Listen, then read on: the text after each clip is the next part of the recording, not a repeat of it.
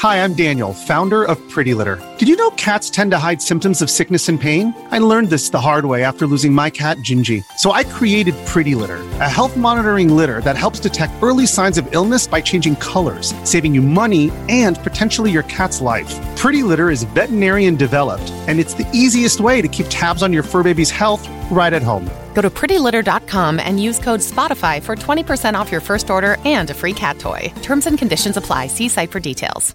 Oi, what's the best game where you get to eat pie? What's the best game where you play a dead guy? Aye, you'll find out in VG247's podcast. Here, what's the best game where you swing from a rope? And what's the best game where you batter the pole? Assassin's Creed 2. Like I said, you will find out in this your podcast. Hello and welcome to VG247's Best Games Ever podcast. We uh, attempt to uh, find the best game in a very specific and weird category that we've thought up to cause arguments amongst ourselves because that's what we that's how we like to spend our time.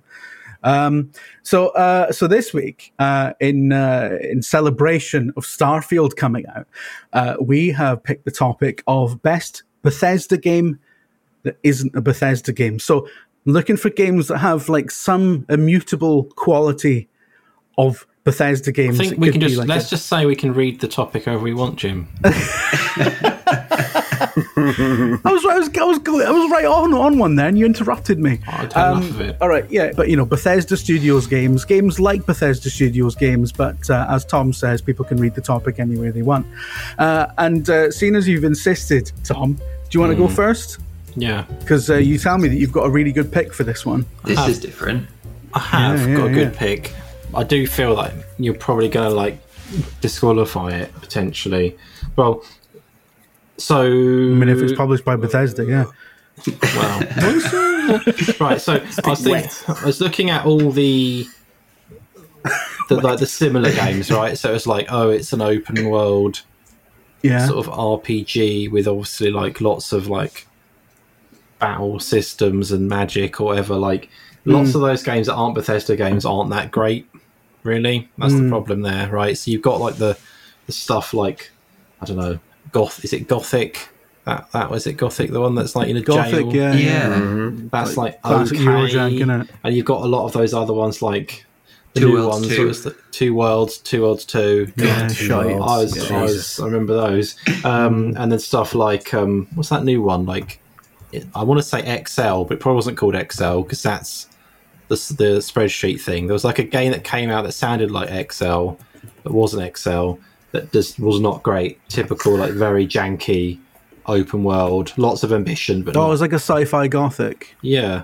I know the one you're on about. Can't remember Um, what it's called. But yeah, so all those games, I was like, no, can't pick any of these. And I thought, ah, and this thing came to my mind. I was like, oh, what if this works? I looked, I did some like number crunching, uh, looking at dates of various things, and it, it, it does work. So Bethesda, obviously, are at one point were just like they were Bethesda. They just made their usual games and stuff, and then they acquired id, right?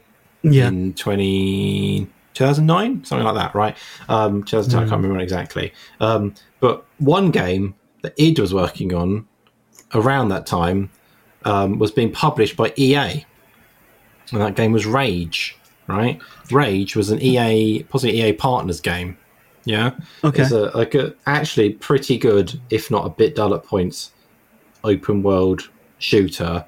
Looked amazing. Mm. Big deal was that it had like it came on like three discs on the Xbox 360 or something, and on like that it only came on one Blu-ray for the big deal for the PlayStation Yeah, yeah. on yeah. Blu-ray. Um, but th- through development, id was acquired by ZeniMax, which well, the publisher there is Bethesda Softworks. It- What's the actual publisher called? Bethesda something.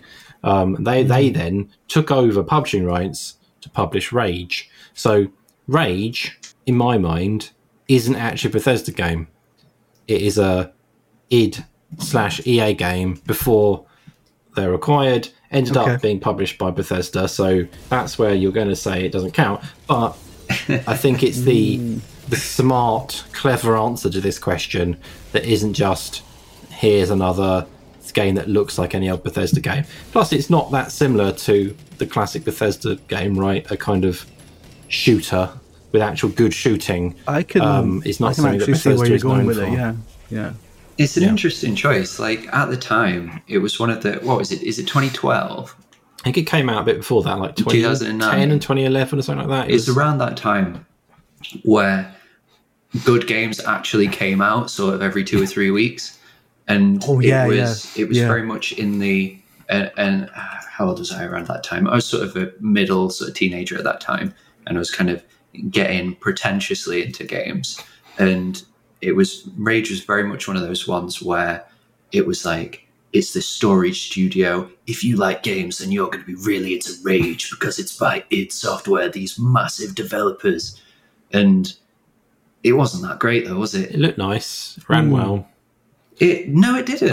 It I thought that was the whole point. It ran really well. On, it ran well. No, it ran well on Xbox at least. I mean, I wasn't playing on PlayStation because no one played on PS3 then. It was, Yeah, unless, yeah. unless- multi-platform games, no, no chance on a PS3. Yeah, only weirdos played multi-plats on PS3 back then. I remember that being a game that was flooded in the retail channels, like it was massively overshipped, and you could get it for hmm. like eight pounds. Yes, that's a for, brilliant for one. ages after it released. That's the main Good thing I remember value, about it. good value, and a good game. There we go. Let's move on. Do you know what? I really liked Rage. I really loved go. Rage. I thought I'm in. the shooting felt fantastic. Hmm. Um, Yeah. and they um, they really like made a big deal about um, hitting 60 FPS on the on the old consoles, which was like like very few games were doing that at the time. Um, and it just it was a game that felt good first and foremost, but it was like uh, it had a really uh, I, I can I can definitely see that like had it not been acquired by Bethesda, you would still call it like its most Bethesda like game. Definitely. I get it. All right. I'm not even going to disqualify it, Tom, on the basis that it Good. was eventually published by Bethesda because uh, Bill Cliff stormed off. He's got something. We touched his we, hat. He touched we, the hat. we talked about this before. Before we started Look recording, there's a yellow a thing, Benny! and the what is the yellow thing? Is it a key? It's a key holder, isn't it? He's letting the cat out. No, it's a it's a delivery. This is so professional. What's in the bag? I couldn't believe. I, I had to leave because I couldn't believe what I was hearing. Obviously, I've got. You say, you say that nobody played multiplats on uh, on the PS3. They didn't. They I was didn't. one of those people. I only had a PS3. I never had That's an your Xbox problem, isn't it? Well, yeah. So it's it's really funny that you obviously have a a really different perception of Rage as a game than I do from playing on PS3 because, like Alex says, it's a brilliant point that it was like massively oversaturated, and it was the kind of game that, as I say, as a teenager, you could get for a fiver from game because there were tons of it. Um, but yeah, it, I don't remember it running that well, and it was kind of interestingly overshadowed in the context of games at the time because it was very compared to Borderlands or Borderlands Two at the time, Yeah. and it had that similar sort of sh- shell say, cell shaded look, and then Yeah, it did. yeah. the same first person style, but it was very, uh, it was very much in the Gears of War brown and green, Yeah. brown yeah, and green yeah. mode That's the whole generation, right?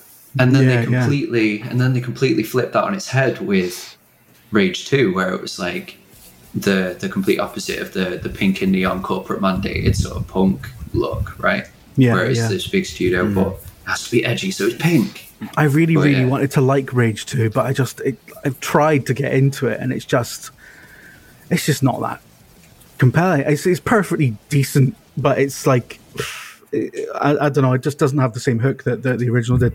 Um, all right, okay, Tom, that's a really good pick, actually. I'm um, annoyed and surprised. all right, okay. Uh, Alex, what have you got for us? Is it Final Fantasy? No, I mean I, I, it's it's a very me pick. Um, Yeah. I did think about this one quite a lot because I did sit back and I was thinking about all the Bethesda clones. Um, you know, your Kingdom Yeah. Come Deliverance and things like Yeah. that. But I ended up just focusing down on a game that I think is really interesting. So, um, and I think it's interesting because it came out um, right after Skyrim. Yeah, yeah. Skyrim is sort of the all Bethesda game, and Skyrim is the game that a lot of the Bethesda clones looked at. But Hmm. interestingly, this was a game that sort of was in development at the same time, but they clearly also looked heavily at Fallout 3 and Oblivion. Yeah, Um, yeah, yeah. As well as Yeah. probably Fable, I would say, was another big influence on them. Um, and it's got a lot of that Bethesda game energy, uh, for better and for worse.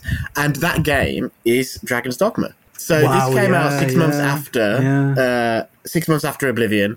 So they were finished basically, uh, six months after Skyrim. So they were finished by the time Skyrim uh, came out. So they couldn't adjust it due to Skyrim. But they talked a lot about Oblivion and Fallout in the interviews. Uh, in the run up to release, and they talked about how this was their attempt to make a game like Skyrim. And I actually feel like Dragon's Dogma it wasn't that successful at launch, and then it gained a cult status over the years. And I actually think it probably would have um, been a bigger game had it not come out six months after Skyrim. If, if it had been flipped, if it had been the other way around, I think Dragon's Dogma would have been a much, much bigger game. But you think about it, it's sort of like the open world feels very Bethesda. The fact that this is a world where it's got the day night cycle and all the NPCs sort of have their routines and things they do. You can only do certain things at certain times a day. All that feels very, very Elder Scrolls, very, very Bethesda Game Studios. I love just how some of the systems are slightly janky because they've got that stuff to work, but it doesn't quite work to the same in the same way or to the same level. So like they've got affinity and dating and mechanic uh, uh, and and and love mechanics almost, but um, they're not explicit. So it's not like you say to someone, "I want you to be my companion." It actually bases it on who you interact with the most. So quite famously, a lot of people end up in with their lover as like this. Uh, this creepy little four foot tall, uh, uh, like jester dude, um, because he just happens to be someone you interact with a lot for side quests. And so if you didn't interact with other characters a lot, just out of you know, just just be out of how you were playing, you would get towards the end of the game where it would try to evoke that there were people who cared about you and loved you, and the person that it would use to represent that would be the creepy jester.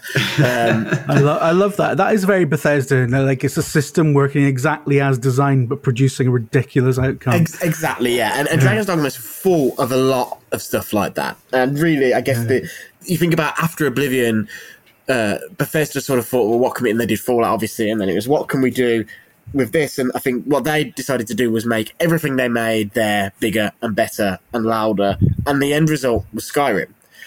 Dragon's Dogma, they made a world that was a similar sort of size to Oblivion, but they decided to make really engaging combat and they decided to sort of go all in on that crazy uh, multiversal.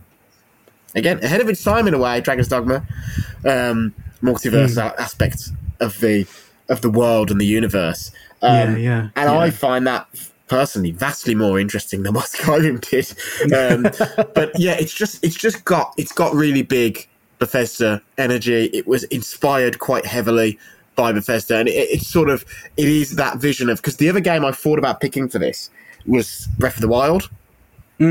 oh Um, yeah, yeah. because that yeah. also is is another developer filtering another series through the ideas that were expressed in the most popular games when it was being developed, and the leader of that was Skyrim, and then there's also Witcher and stuff.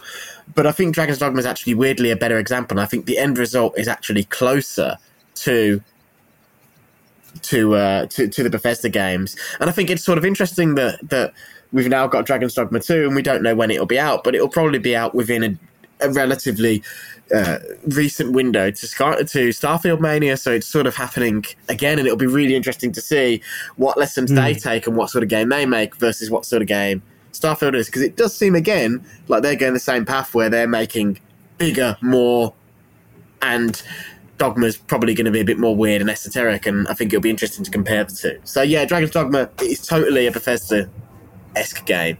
Yeah. Yeah, absolutely. Yeah. Oh God, I love Dragon's Dogma as well. Is it though? You're right. It- Yeah, yeah, hundred think percent. w- the the thing that strikes struck me about Dragon's Dogma, and it's a game that I think I've played a few times as well, and it's a, it's a very good game. But kind of aesthetically and stylistically, the the the game that it kind of evokes more for me is Dark Souls, right? Within the kind of third person perspective, like hmm. texturally and aesthetically, Dragon's Dogma looks very similar to Dark Souls. yeah. It has that kind of Although the dark thing is- has the The dragons. thing I'd say though is this was Dragon's Dogma was pitched and in deep development before Demon Souls released. Hmm. It was Oblivion that was the effective game on that. I think the reason they have that in common is because they are both Japanese games channeling Western medieval fantasy. Yeah. I think that's the that's the Final Fantasy 16 is now also in this lineage. Yeah, it is interesting how like so you got two Japanese teams channeling Western fantasy and doing a sort of Western style game, and the end results are not a million miles from each other aesthetically. I think that's quite interesting. Yeah. Um, but what what I love about Dragon's Dogma, I mean, yeah, I mean, yeah, you're absolutely right. It's got that kind of Dark Souls kind of decaying world as well. Like everything's crumbling, everything's falling to bits, just sort of like Last Days of the Empire sort of thing. But um, I love that it has the stabbing a big, climbing a big guy and stabbing them mechanic from um, Shadow of the Colossus. It's got a bit of that in there as well. It's uh, and it, the, the the the stuff they did, the most innovative thing it did, the day and night cycle. When it's nighttime in Dragon's Dogma, it's fucking nighttime. It's, like you can't see black. shit. Yeah, it's amazing. It's really really cool. And yeah. it's the first and and I don't, I, I don't, I can't remember, think of any other game that did. It's the first and only game that's ever really done that. I think, yeah. where night is actually night. So, um, yeah, it's a it's a great pick. I love Dragon's Dogma. Um, okay, all right, James. Uh, what have you got? Because you're you're like apart from me, you're like the Bethesda guy, right? Well, I think I've done goofed here because I, th- I, th- I think I think we were in for another exciting edition of uh, you've all played those two good games, and then I've sworn in in here with a game that I like PSP and nobody else has played. No, it's not a PSP game. Um, it's the unreleased PSP Oblivion, isn't it? It's um oh that would have been a funny one. Anyway, the a, a game that I can't believe that we've not talked about already because I've taken it in a slightly different direction. That when we're talking about Bethesda games that aren't Bethesda games, uh, another pretty obvious route to take that down is Obsidian Entertainment, right? Developer of Fallout New Yeah. Vegas, Yeah, yeah. and they've got loads of they've got loads of other sort of Fallout likes. Uh, I thought about I thought about Alpha Protocol, but yeah, it's more of a Bioware game than a Bethesda game. Exactly, but the the really obvious one there is uh, a kind of like I suppose like a proto Starfield in a way, like the Outer Worlds, a Bethesda like in it's very similar in the the structure Yeah. of the companion quests, the world, the exploration, all of that sort of stuff.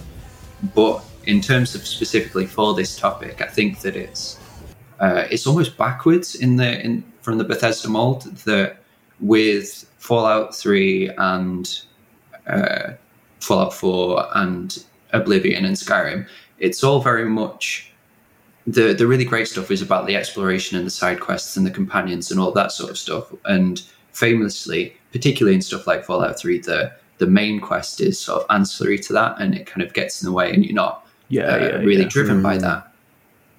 Fallout New Vegas is very different to that in its in that it's like a, much more about these multi-layered different choices that you can take within the main quest, and the Outer Worlds is very similar to that in that the the action is very driven by these different paths that you can take on the main quest, which I don't think makes it like a very perfect fit for being like the best Bethesda game that isn't a Bethesda game because because it's backwards. So I didn't pick that one. Screw that one. And friendship ended with the Outer Worlds. I don't want to do that one. So what? I mean, they did explicitly model it after Fallout. Like it was. uh, Yeah. have you seen the doc, the Obsidian documentaries that they're publishing? It's like a The five-part documentary on their YouTube channel. It's really good. Um, but th- when they got get to Outer World, they literally say like, "Yeah, we just wanted to do our own version of Fallout." I mean, fair enough. Yeah, and it's great. yeah, and, and I think it was very successful. And one of the ma- most Bethesda things about that game is the, in, in my opinion, is the DLC, and that's a huge yeah, that's yeah. a huge Bethesda thing. That the DLC is always brilliant, and Hmm. particularly the Murder on Eridanus uh, DLC for the Outer Worlds is is fantastic, and I'd encourage everybody to play that because it's basically what if Agatha Christie but in space. As, as successful as the Outer Worlds is, it falls down slightly in that it is a smaller scope of game to the Yeah, bigger budget true. releases of Skyrim, for example, and all of that sort of stuff. So I've chosen a different Obsidian Entertainment game, which I think I can't remember if I just said this to Jim or I said this to everybody, would also be a really good choice for uh, best game nobody's played. Because I think this is one of the best games of 2022, and I really enjoyed it when I played it. Uh, but it's Grounded, which is the survival game, and lest I lose the podcast based on that sentence alone, uh, even though it is in this the same mold as Minecraft and Rust and Conan Exiles and all that bullshit. Grounded is this really interesting expression of those intense and explorative survival mechanics where you're breaking down materials, you're exploring for resources, you're building up equipment, you're fighting these difficult creatures. Um, but with that really interesting uh, handcrafted obsidian narrative driving the impetus of all of that stuff. Mm-hmm. And that is what makes it really, I think, compelling compared to a lot of uh, survival games. That it, it, to me, it's almost like one of those situations where it's like it's a survival game. If you don't like survival games, it's it has all of that. It has a taste of all of that really intense and uh, arresting survival gameplay, like you're saying about day and night cycles in Dragon, Dragon's Dogma. Grounded is very, very similar. That it has a day and night cycle, and all all the stuff in it goes hog wild at night, and so it's an extremely kind of dangerous thing, and you have to really make concessions for that sort of stuff. Uh, but if you haven't played it, it's a 90s revival styled Honey I Shrunk the Kids kind of thing. So yeah, you play yeah. as like a uh, a teenager that's been shrunk down to the size of the bug, and you're lost in your own back garden kind of thing and the and the the overarching narrative behind it is that you're trying to uh, get big again, and you uh, are exploring the the the back garden to uncover the mysteries of the kind of secret tech that have, have, have made you into a tiny little Rick Moranis uh, little thing. Even though it's in a slightly different genre, it has a lot of the hallmarks of uh, a Bethesda-like experience. Like the the the the main scientist that you're kind of following in the footsteps of is uh, played by Zachary Levi of uh, Shazam. Shazam, is that the right one? Yeah, Shazam. He's, he's in uh, Marvelous he, Mrs. Maisel. He's recently he, gone off the deep end a bit. Oh, what? yeah. no way. Yeah, yeah, yeah. Disaster. Yeah, yeah. I suppose when you look like that, you probably you probably a bit full of yourself, aren't you? Uh, but it, it, he's actually extremely good in this. Um, yeah, yeah. he's, he's, he's obviously a good actor, and he's very, very good in this. Um, but I think that that's a that's a really big thing of Bethesda games. Like they always have this big name actor that hook, that they hook the story around. You've got yeah, Sean true. Bean, Matthew Bean Perry, Wilson, Ron yeah. Perlman, all of these people that are always like at the center of the, the this really big name actor that is uh, kind of carries the narrative. One of the main characters that you're interacting with a lot is a a, a burger flipping robot that's been reprogrammed into the chief science officer called Burgle. Love a bit of Burgle. He's brilliant. That's obviously very Fallout esque that you're dealing with these kind of retro future uh, mm. repurposed tech to, uh, which has this this this charming personality, and that's very Bethesda like. In it has this really great gameplay loop of pooling resources, trying to uh, fight the different bugs. And obviously, because you're the size of a bug, you're fighting huge ladybugs. You have to make a, a spear out of uh, crow's feet, like the talons that fallen off crows and stuff, and poke a big stink bug with it and mm. hope that you don't die. And you're fighting spiders, and the spiders are really terrifying and awful, similar to the spiders kind of, are awful. The spiders are so bad they had to put in an acro- an, an, uh, an acrophobia. And, and, and, yeah, and yeah. It, it, that reminds me very much of like Deathclaws and stuff. That difficulty of these huge kind of scary mm. beasts that are hunting you. That uh, is very very Fallout esque. The the reason that it isn't crap like Conan Exiles or something like that is because it has this obsidian story and it has side quests and, you, mm, and you're yeah. searching with this thing and it has the it's an almost kind of Assassin's Creed like juxtaposition of the incongruous sci-fi that you have like the, yeah. yeah the the 90s revival kind of stuff. And then you have the sort of futuristic tech and it's it is a really interesting and incredible world to explore and I would encourage everybody to play it because it is very, very good. If you're an athlete, you know the greatest motivator of all is the fear of letting your teammates down. After all, a team is only as good as its weakest link. So you owe it to those wearing the same jersey as you to be your best every time you step on the field. That's why there's no vape in team. When you vape, you can expose your lungs to toxic chemicals that can damage your lungs. If you're a step behind, the team's a step behind. Brought to you by The Real Cost and the FDA. I'm going to jump in because I've got to leave to do more important work, but I've got to say before Jim sums up, right? so this is I like this choice, James. Right? It's a Hmm. bit of a stretch, isn't it? It's like, what if Bethesda made a survival game? Which they're not known for survival games, are they? Well, it's interesting because I feel like this is the the game that Fallout 76 should have been. Yeah, it's another, that's another that's The- another leap. But um, um, Alex, Alex chose um, I've forgotten what it was. Dragon's Dogma. It's one of the greatest games of all time. Dragon's Dogma may well be good, but I found the opening few hours the most tedious thing I've ever played in my life. Mm-hmm. It's very hard to get into, isn't it? So I think on the fact that most I think that's people also just very Bethesda though. Usually will just Bethesda games, turn you're going through dungeons, especially in that period of time. You're going through dungeons punching rats.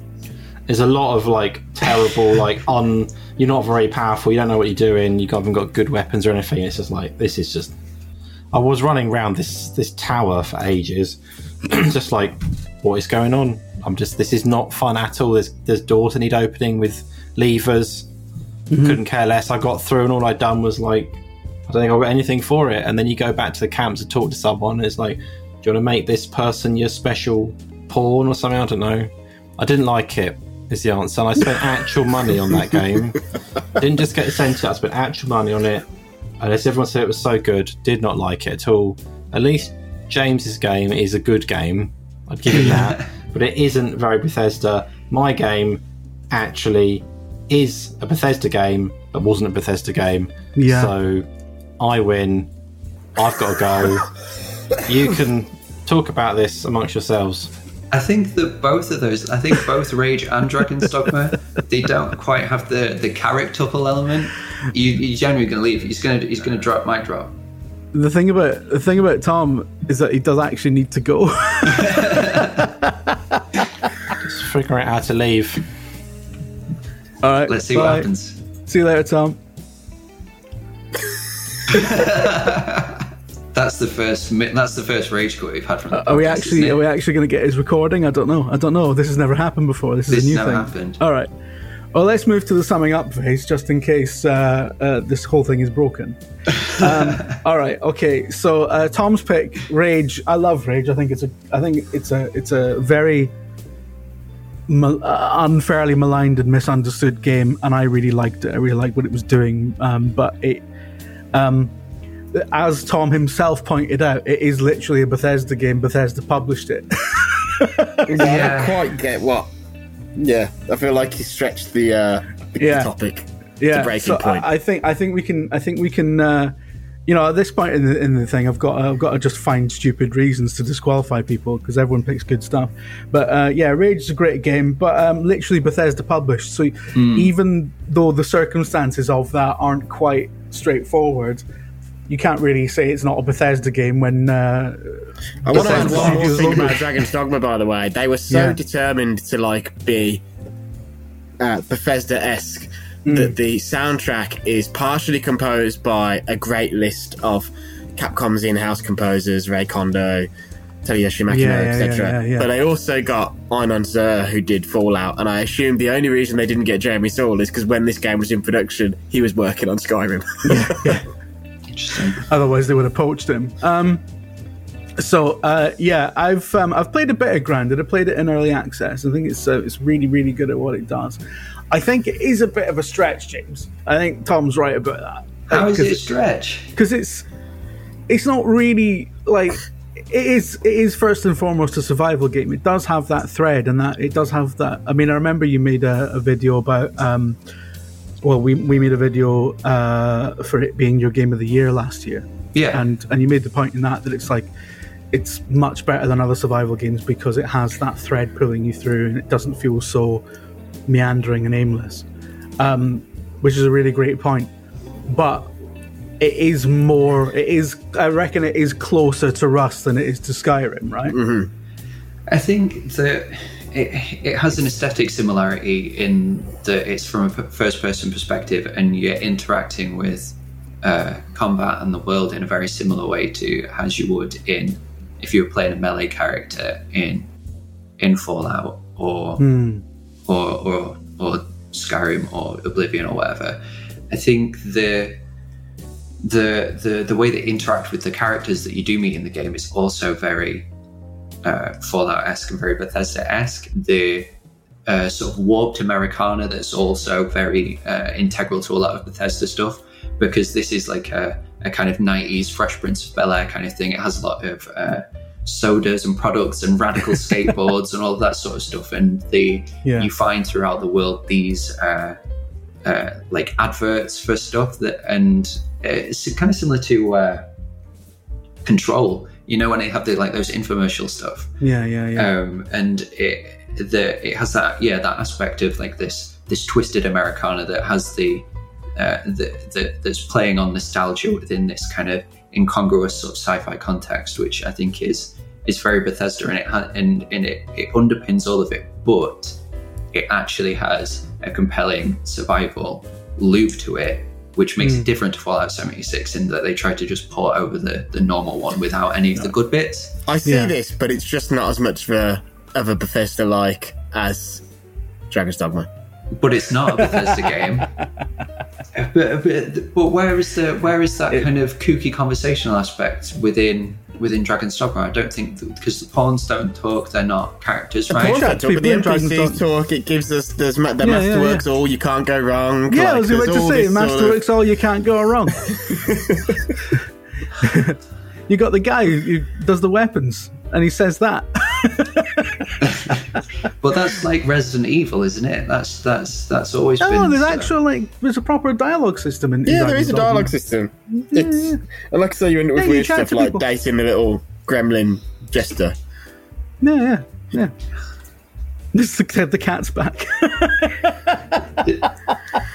I'm like watching. prove- I'm like watching the door because because I'm about to have a baby burst through the door in a minute. the cat's about to console you, James. I'm afraid, do, right? we want, do we want to do we want the cat on camera? There was a comment the other week that said more cats on camera. Shall I go get him? Yeah, yeah, go and get him. Yeah, yeah, yeah. Um, but uh, yeah, I have to. Yeah, I, I've got to pick Dragon's Dogma because I think it is. Um, I'll, I'll wait till he's back.